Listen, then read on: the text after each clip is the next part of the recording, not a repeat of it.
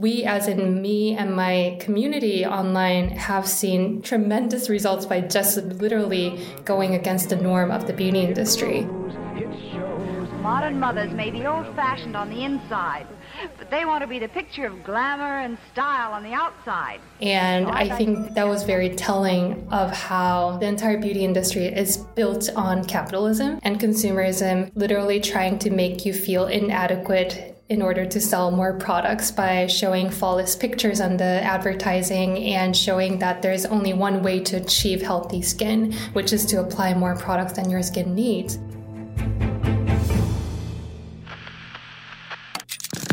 It starts with just taking that leap. Man, you have to work hard. You have to be incredibly smart. Choose something that even if it fails, even if it fails, you are going to be proud of it. Doesn't matter how badly you got beaten in battle. Be kind, be kind, be kind. Become a better person, a better leader, the better business. Go with your gut. I'm Samuel Donner, and this is Finding Founders. My name is Liah Yoo. I'm a content creator slash founder and CEO of a skincare brand called Krave Beauty, a brand that aims to slow down the entire beauty industry that has become a lot like fast fashion. That's a really interesting comparison, and I think like incredibly true. But before you were in this whole world, you were in Seoul. Could you um, tell me a little bit about what it was like growing up there and maybe some of those like early inspirations? Yeah, so I was born and raised in Seoul, South Korea. It's a very eclectic, dynamic, and a pretty cool city to grow up with. But I would have to say though, going to university in Seoul and, you know, having a corporate life was a little bit, I would have to say a little bit suppressing. I mean, I think in general, Korea itself is a very homogenous country just because we're made up with only just one kind of people. So there's definitely a lack of diversity, and that kind of gets cascaded into Korean education system, which I experienced, where there's only one right way of thinking, and um, your difference and your individuality is not much accepted and celebrated, which I had a lot of problem with growing up. Yeah, how can I explore and create if I only have one mode of thought? Like, how can I truly make something new? So, how did you grapple with that? I mean, my exit or my creative outlet was actually YouTube. I kind of stumbled across Michelle Phan's channel back in the days in 2008 and 2009, and it was super refreshing because it was a place where you get to see so much creativity. You get to see content creators' freedom and just passionate expression of what they truly love and they want to share with the online audience. And I think that was something that was really eye opening to me while I was studying, you know, architectural design at school, where even though the field itself the discipline itself is supposed to be creative, I was really restricted in a way of thinking in just one like formulaic way of how to approach designing. I think this is not only Korea's problem, but I'm sure it's a very universal problem across a lot of different countries. And so, as you're going towards the end of your degree, because you're still in, in South Korea, like end of 2013, what are you thinking your prospects for the future are? You're watching these YouTube videos, but like in 2013, you're probably not thinking that there's a possibility there. So I completely pivoted out of my degree, which it was a little bit sad because architecture was something that I was super passionate about, but I didn't really see myself fitting into the mold in Korea as having a career there. So when I started my YouTube channel in my senior year of college, that's when I kind of explored the idea of going into the beauty industry.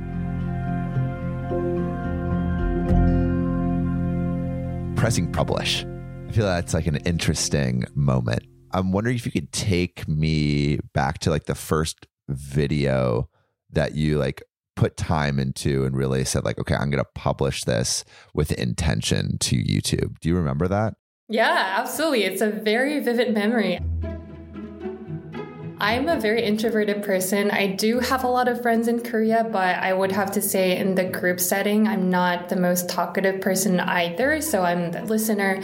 But in me, like I have so much creativity, I have so much to say, but I don't think I found the audience in real life to actually talk about what I'm interested in, like whether that's design, architecture, or just beauty products in general.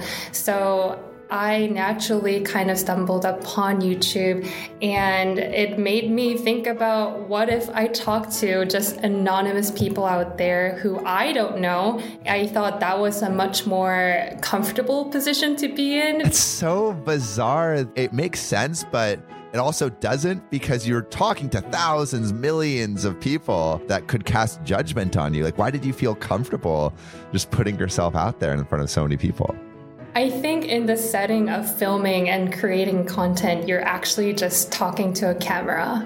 So that doesn't make you really think about the consequences of what's going to happen with the content, but you're truly in it, being present in the moment of creating content and really sharing the joy of what you really love. So, what was that first video about? And do you remember any of the reception that it got? Brought a new kitchen foundation review. It was a review um, about skincare products that I found in Korea, and it's privated at the moment, so you can't it. find it online. but it's just a video about me not really learning how to look at the camera properly or how to articulate on what the product does. But I had this, you know, urge to create something and I reviewed the skincare products one by one and the reason why I loved it and showed the product swatches and the demo on my skin.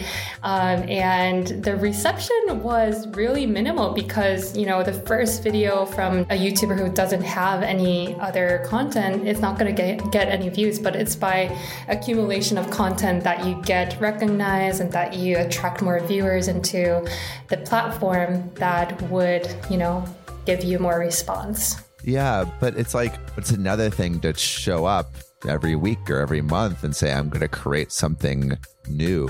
So what kept you creating? Yeah, I'm curious about what your answer would be. Sam, to be honest, I'm sure you had some like inclination of almost like a self expression at the same time. Um, I think it was very much the same with me, where even though I knew that there were anonymous audience out there, it was purely for my own joy and my own hobby, not to really provide information to the viewers. Like I don't think there was a concept much about like, oh, what should I provide to my viewers? But it was more about um, what do I want to do right now something that's very much talked about on YouTube a lot, just with creators in general, is burnout, right? And I think burnout happens when you start creating videos for the audience rather than yourself. If it's always a tool for self expression, then it's going to be cathartic for you. And something that actually, to answer your question, like I initially actually started out on YouTube and I very quickly found myself making videos for an audience rather than for myself. Like that switch happened immediately. And so I'm like, how can I find a medium where the content creation for me is intrinsically valuable?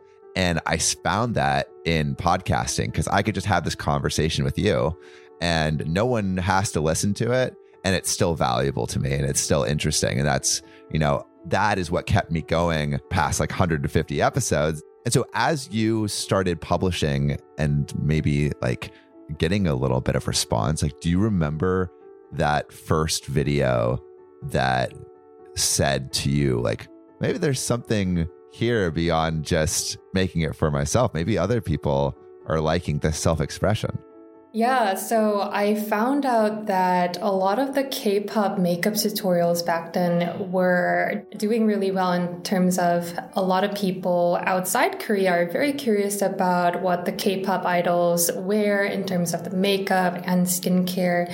So I found out that there was lack of supply in terms of content.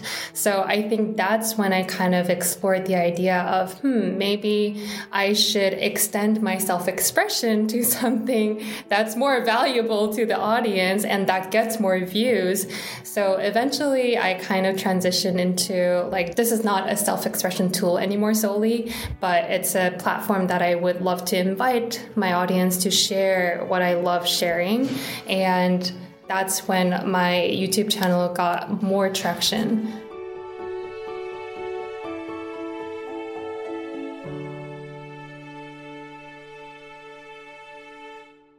Yeah, because you were you were playing into a trend, basically, right? I, I I'm curious to hear your thoughts on the line between self-expression and performance. Just to give you an example from my personal life, finding founders, I think, is my purest form of self-expression in terms of content. Right? It's like almost exactly what I would want to listen to, and it's the exact information that I'm most interested in. Right? Two months ago, I launched a new show where it's just like, okay, I want to just see if I'm only optimizing for performance, what does that look like?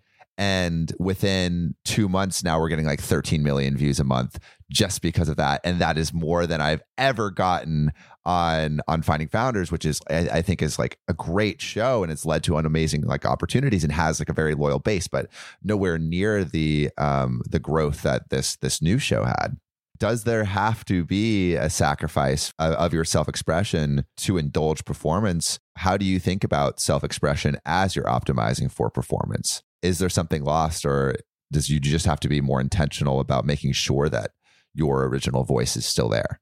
Yeah, I mean, a question to you would be when you created that second podcast or the content that completely blew up and that performed really well, like how did you feel? Felt cool that it was like growing so quickly. Like that's yeah. awesome. Like what? Something I made people are absolutely loving and it's fun to record. It's not something I would show my grandparents and be like, look at this like cool thing I made, right? Like I don't think those represent me whereas the stuff that I create for finding founders like I feel like rep- definitely represents me. And so like to throw it back to you, like how do you like walk that line? It's every content creator's I mean, headspace that's like constantly playing the same question. How do you balance something, what you want to create versus what people want to watch from you? And the tighter that alignment is and the more overlap there is between the two, two sector, you know, you're going to have a more personally fulfilling career on this platform. So let's say if you feel like personally fulfilled, you know, creating that content that just blew up significantly, just remarkably, I think you know there's nothing better than that like you can continue doing something what you love creating but that also means that people love watching that kind of t- content so that's pretty much like product market fit right there. So I think there's always that kind of balance where I think 50% of the content on YouTube um, are something that people want to just create as a form of self expression versus there's other half of the content, at least on my channel, where I strictly do it for providing information providing education, providing value to my viewers. Although these content might not be something that I'm currently going through or I'm currently authentically experiencing, but it's something that people want to watch. And those content are mostly acne videos or skincare ingredients videos. And these are the topics that needs to be much more nuanced, um, approaching in multiple different degreeing levels of biology, physiology, dermatology, chemistry. But I think on YouTube and a platform like TikTok, they prefer just straightforward black and white answers. Can you tell me about launching Krave Beauty and what was surrounding that launch and and like the build up to that too? Like where were you in your life and and like tell me the story of where you were when you had the idea, when you knew you wanted to do it.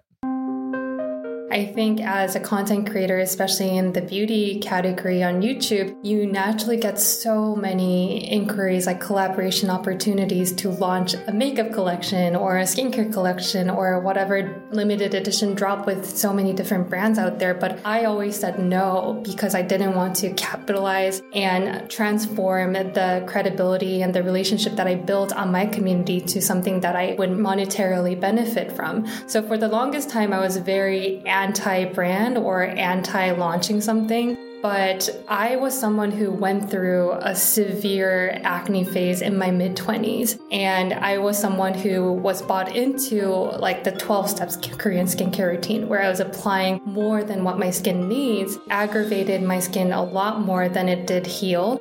I went through that experience of being on the other end of the beauty industry as a consumer, as more of an advertising target, I would have to say, of desperation, buying into all of these miraculous jars and fixes that promises amazing results.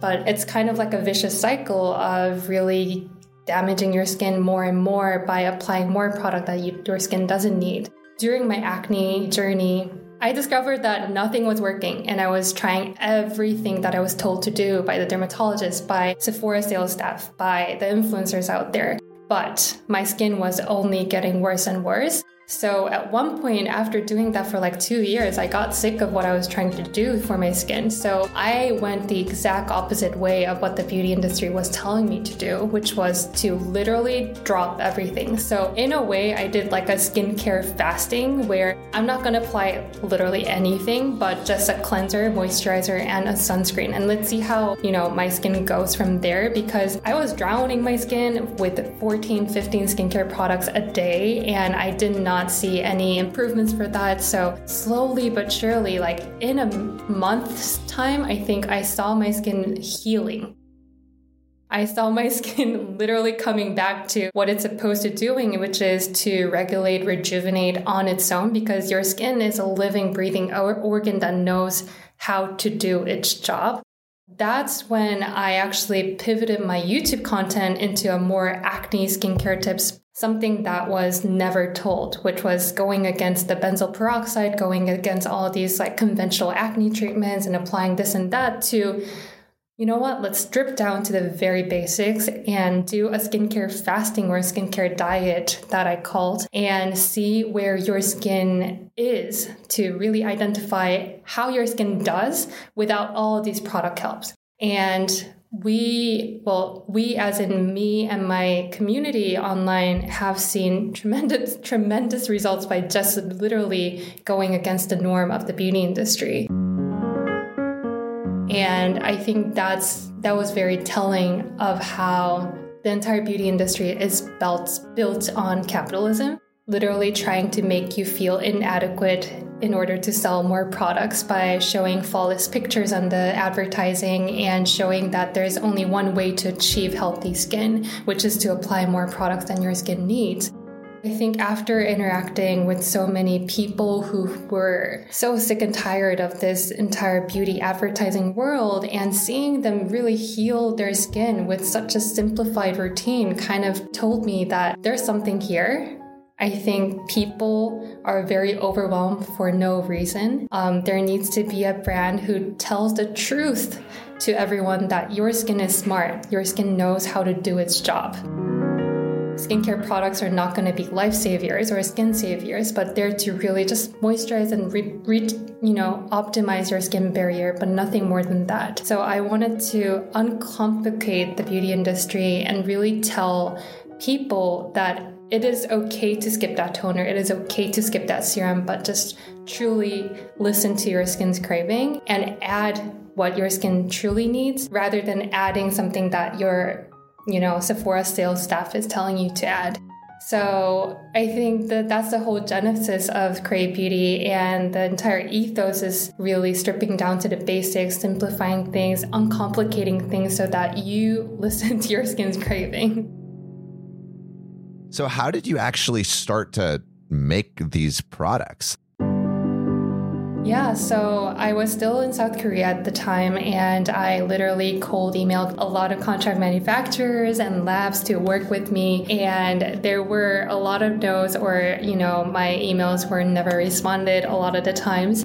But there were a couple of labs that were able to, you know, listen to what I was trying to build. I think from there, like, I had this entire um, idea of creating a cleanser that is not stripping your skin barrier. How did you start marketing that product and what was the response from your community?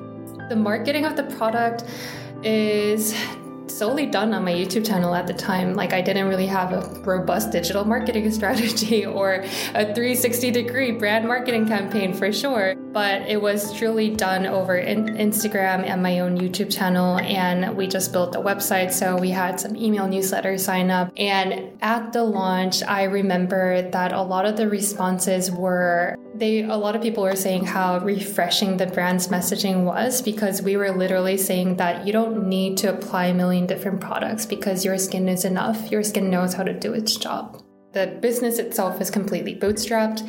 Um, from the first months, we were already profitable. So I think the entire business um, was doing really well compared to other early stage startups out there. Yeah. So I think I'm definitely blessed with the community that I had. But I also do want to emphasize that, like, before launching the brand, like, people don't often see the eight years behind the brand launch where I was continuously doing almost like a market research, right? Because when you're talking to real people on the subject of beauty or skincare, you're talking to real customers or real people who's using products. So I think that's the part where it gets completely unseen by a lot of people saying that Krave Beauty is an overnight success. But I think before the launch, there was, you know, eight years of me trying to build this content creation content platform and build the credibility and relationship. So, where is Krave today? And where are you today? And what are you most excited about for the future?